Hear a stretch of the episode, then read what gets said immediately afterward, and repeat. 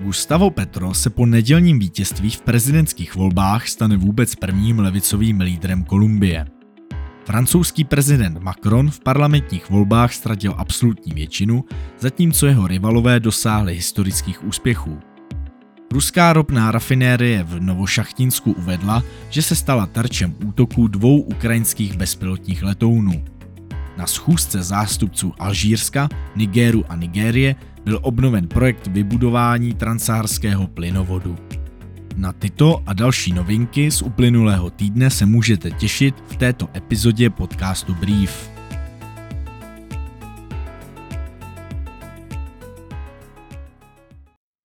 Moje jméno je Matěj Marek a vy posloucháte 25.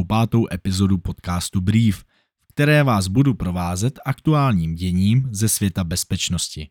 Podcast Brief vzniká pod hlavičkou československého portálu o bezpečnosti Security Outlines. Teď už se ale pojďme podívat na to, co se v uplynulém týdnu stalo. Blízký východ a severní Afrika.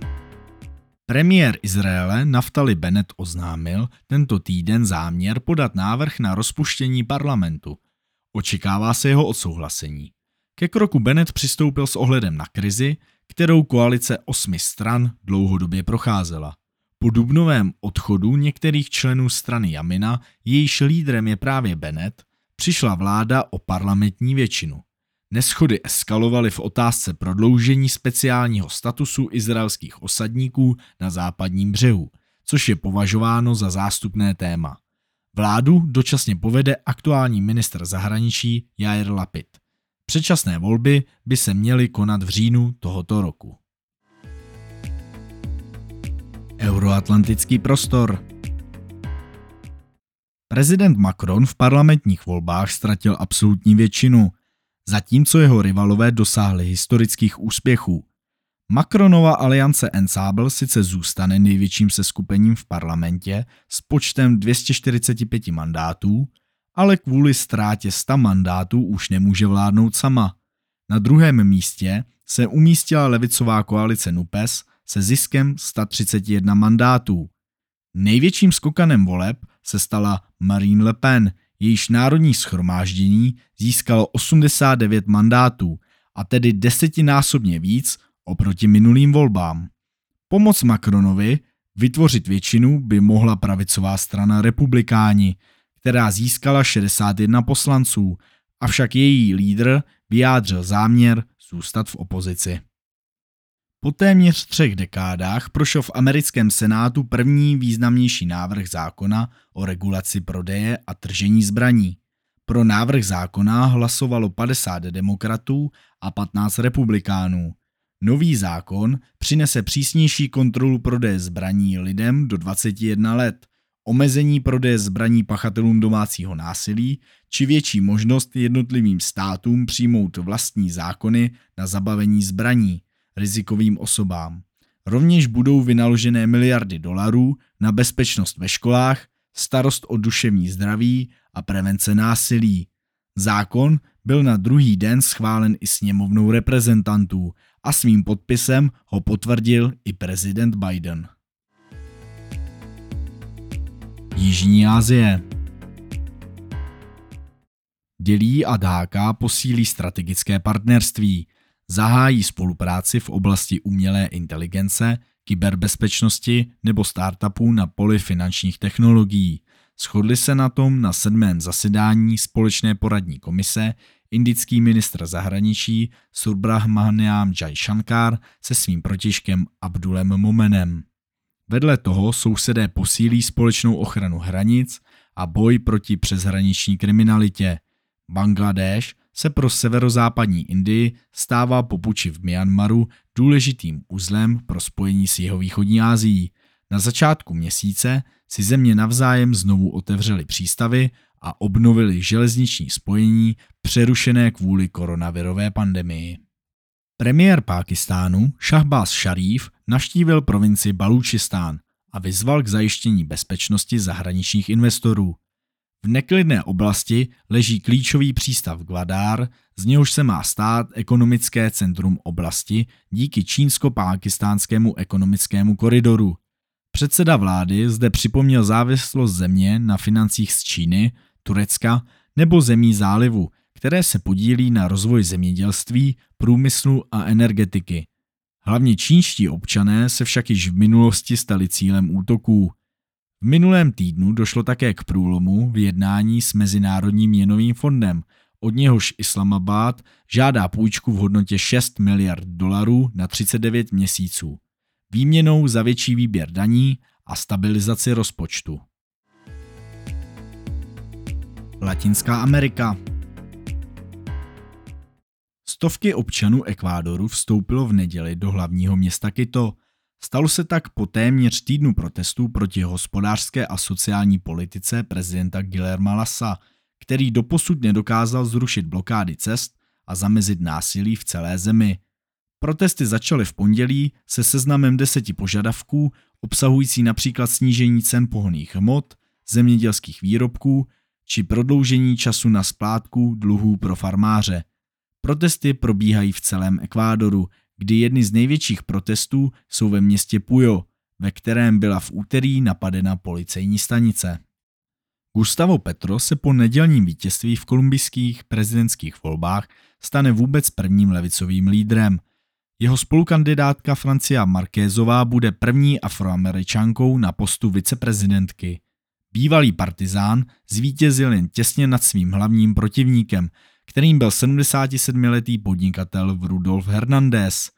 Hlavním cílem Petrovy kampaně byla snaha o řešení ekonomické nerovnosti v zemi, bezplatné univerzitní vzdělání, efektivní boj proti drogám či odklon od fosilních paliv. Postsovětský prostor Ruská ropná rafinerie Novošachtinsk uvedla, že se stala terčem útoků dvou ukrajinských bezpilotních letounů. Ty způsobily požár, kvůli kterému byla její činnost pozastavena.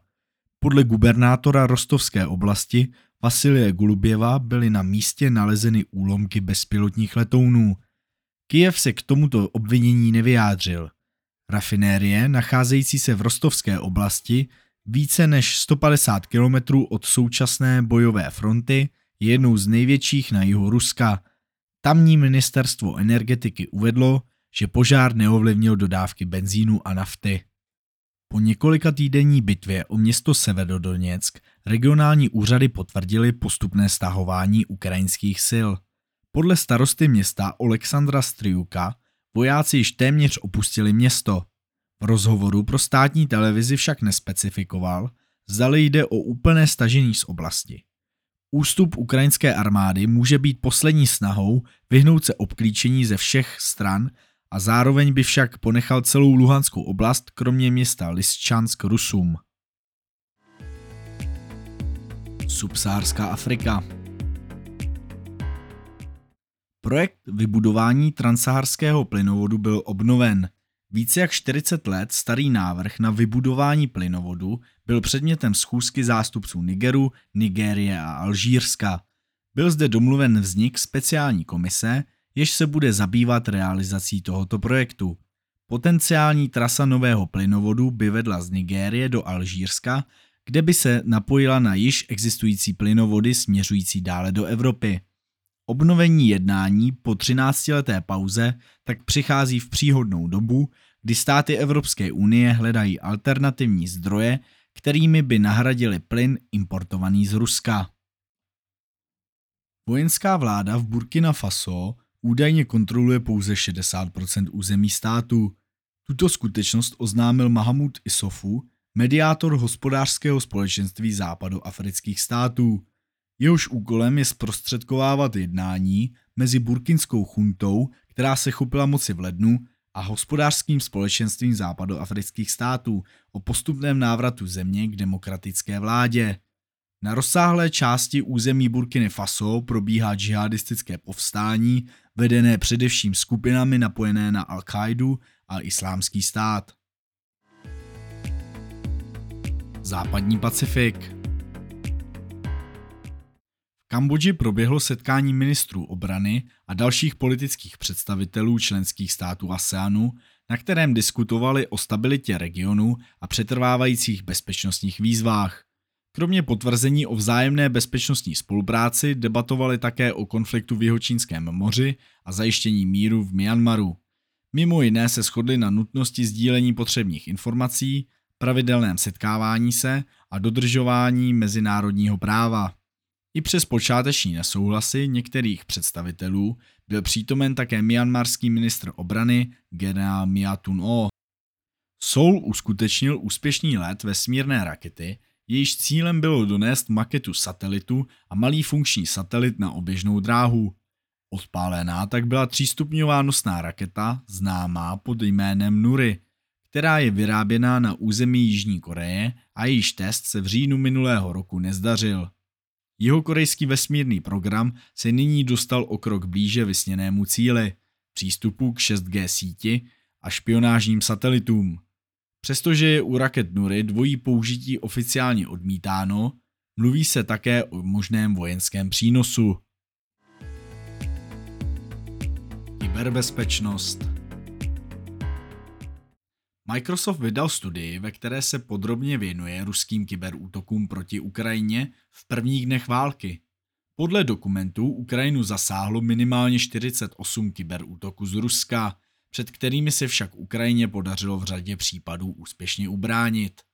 Byl mezi nimi i malware typu Viper, který měl za úkol vymazat obsah ukrajinských vládních počítačů. Dále Microsoft evidoval souběžné pokusy o útok na dalších 42 států, především na členy NATO a zejména pak na USA a Polsko. Úspěšnost ruských útoků je přibližně 30%. Rusko zároveň nadále pokračuje v ovlivňovací online kampani.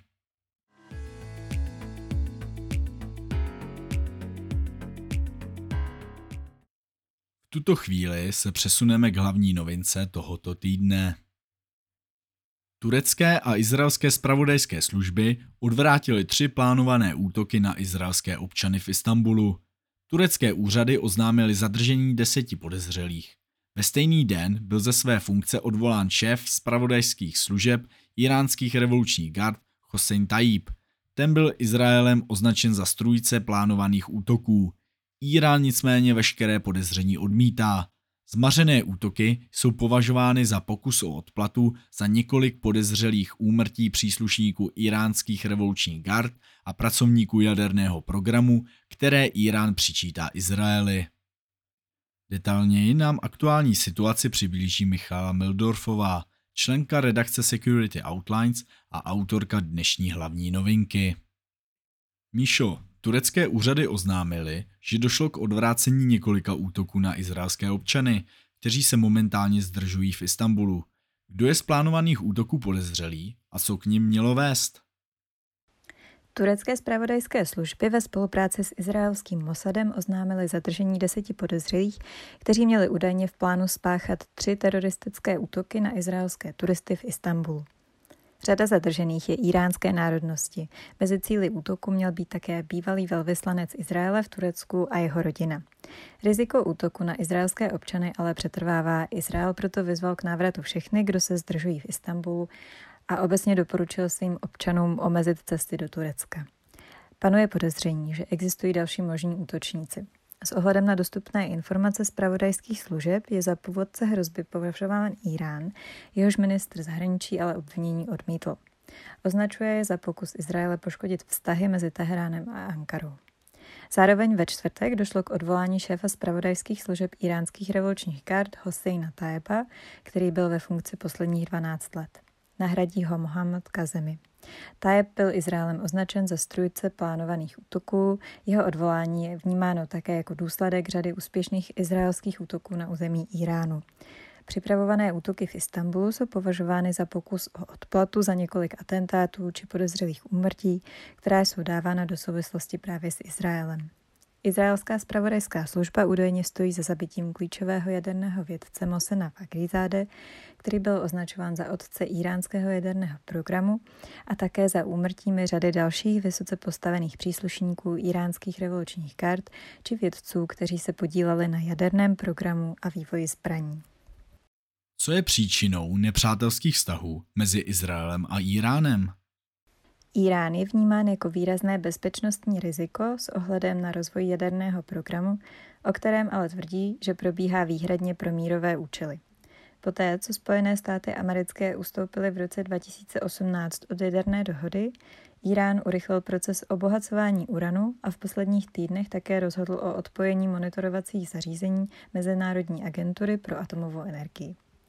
V současnosti probíhají jednání o obnovení nepřímých rozhovorů mezi Spojenými státy americkými a Iránem stran jaderné dohody.